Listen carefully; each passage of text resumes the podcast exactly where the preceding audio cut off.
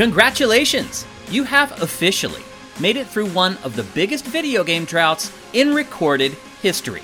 October is here, with well over 10 games worth buying for the first time since March. Some of the biggest games of the year are making their debut in the next 31 days, along with a great collection of scary games to help celebrate Halloween. Let's check them out. The original Overwatch established the hero shooter subgenre, which has been copied mercilessly ever since. Now its sequel is finally here six years later with some major tweaks to the formula. Overwatch 2 is set to completely replace the original game while transitioning to a free to play model. But probably the biggest tweak is moving to a 5 vs 5 team structure from 6v6. With two less combatants on the battlefield, things become more thoughtful and less tanky. Three new heroes are included day one, along with eight new maps and 14 old ones. There's plenty of content to hit the ground running, but can the OG hero shooter revive the fading subgenre? It's October, which means it's also Halloween. The perfect month to get your pants scared off by a video game. Enter Scorn. This horror adventure has been promoted as an Xbox Series console exclusive since the machine was announced, and now it's finally here. If you're a fan of H.R. Giger, this creepy combination of first person shooting, puzzle solving, and crushing dread will get you in the mood for a truly spooky Halloween. Early indications are that it will get under your skin in more ways than one, so be ready. It's also coming to PC, but most importantly, it will be free to play for Game Pass subscribers. A Plague Tale Innocence is an underrated gem of a stealth game. It deserves more sales and recognition than it's received, but maybe its sequel, A Plague Tale Requiem, can finally rectify things. The rats are back, and Requiem gives brother and sister protagonists Hugo and Amicia new options for avoiding the swarms, as well as new ways to fight back together. Hugo also develops some special powers that allow him to take control of the rat swarm. You're fighting a plague, so it's relevant to us right now, and being a next gen only release, it's one of the few games that takes advantage of new, more powerful hardware. If you've overlooked the first game, don't make the same mistake twice, especially if you have Game Pass. The Ghostbusters franchise was once left for dead, but it has seen a resurgence over the past half decade with multiple movies and other pop culture tie ins.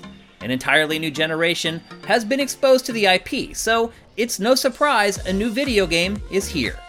Making things even more stay puffed, Ghostbusters Spirits Unleashed has a unique selling point. You can play as a ghost. That's right, it's an asymmetrical multiplayer game like Friday the 13th, where one person plays the bad guy while the rest take on the roles of heroes.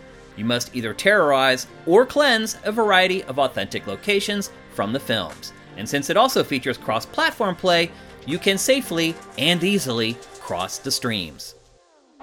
When Ubisoft first proposed combining its pratfalling comedy critters, the Rabbids, with Nintendo Superstars, fans were perplexed. Was Nintendo making a mistake giving Ubisoft carte blanche with some of its biggest characters? As it turns out, Mario plus Rabbids Kingdom Battle remains one of the highlights of the Switch's early life.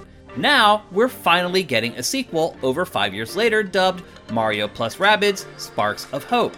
While it remains a strategy driven game, the combat is much more freeform, and its outer space setting is far more compelling. Toss in some unexpected allies, and we have a game that should be filled with sparks of creativity. If you're a fan of Batman video games, it's been one hell of a dry spell. We used to be blessed with new and excellent Batman games every few years, but since the studio that created them, Rocksteady, decided to move on, it's been a seven year wasteland.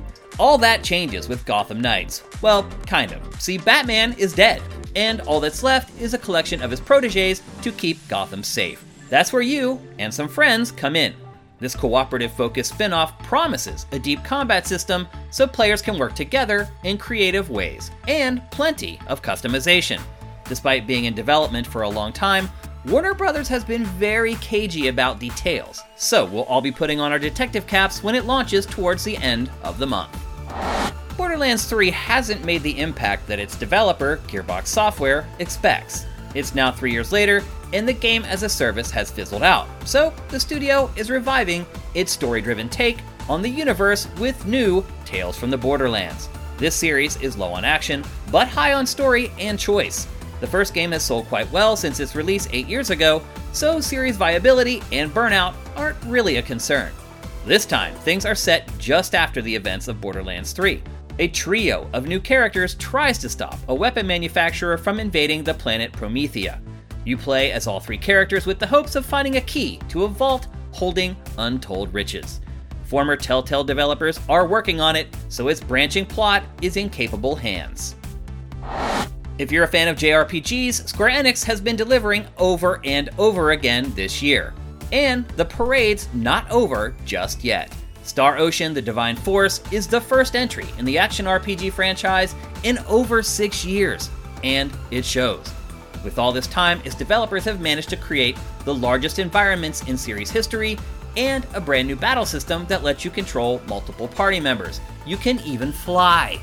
The new standalone story fuses science fiction and fantasy as it follows Raymond and Laeticia as they attempt to save a planet under siege and recover one of Raymond's crewmates. There's a two hour demo available right now if you want to dip your toes in the ocean before diving in.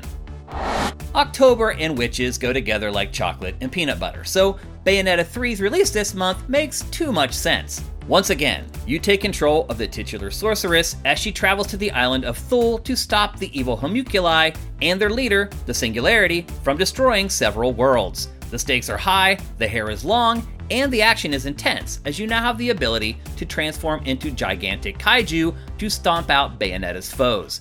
Bayonetta 2 for the Wii U has sold terribly since its launch in 2014, but with a much bigger installed base on Switch, the hopes are that this third game can save the franchise from disappearing for good. With Platinum Games at the helm, you can expect a deep combat system and unflinching, bizarre content synonymous with The Witch's prior brews.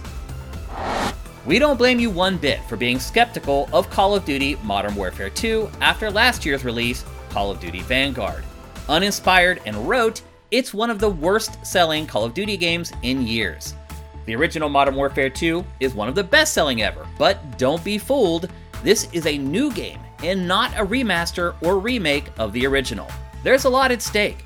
Next year will be the first year without a new Call of Duty in over a decade, so this one needs to hit and have legs. The good news is that it appears to be comfort food gaming. It has the typical Michael Bay style campaign and an extensive online multiplayer suite, but nothing that really rocks the boat too much. It also includes modern weapons and vehicles for those who have tired of World War era games. Plus, the perk and gunsmith systems have been completely reworked. Tack on extensive Warzone integration, and it just might be capable of holding the line for the next 24 months. Thanks for checking out our look at all the games worth buying in October 2022. We've entered the busy season of the gaming calendar, so make sure your browser is tuned to sifted.net keep track of it all, and likely discover your next favorite game. If you like what we're doing, head to patreon.com slash sifted and drop us a pledge. We'll see you in November.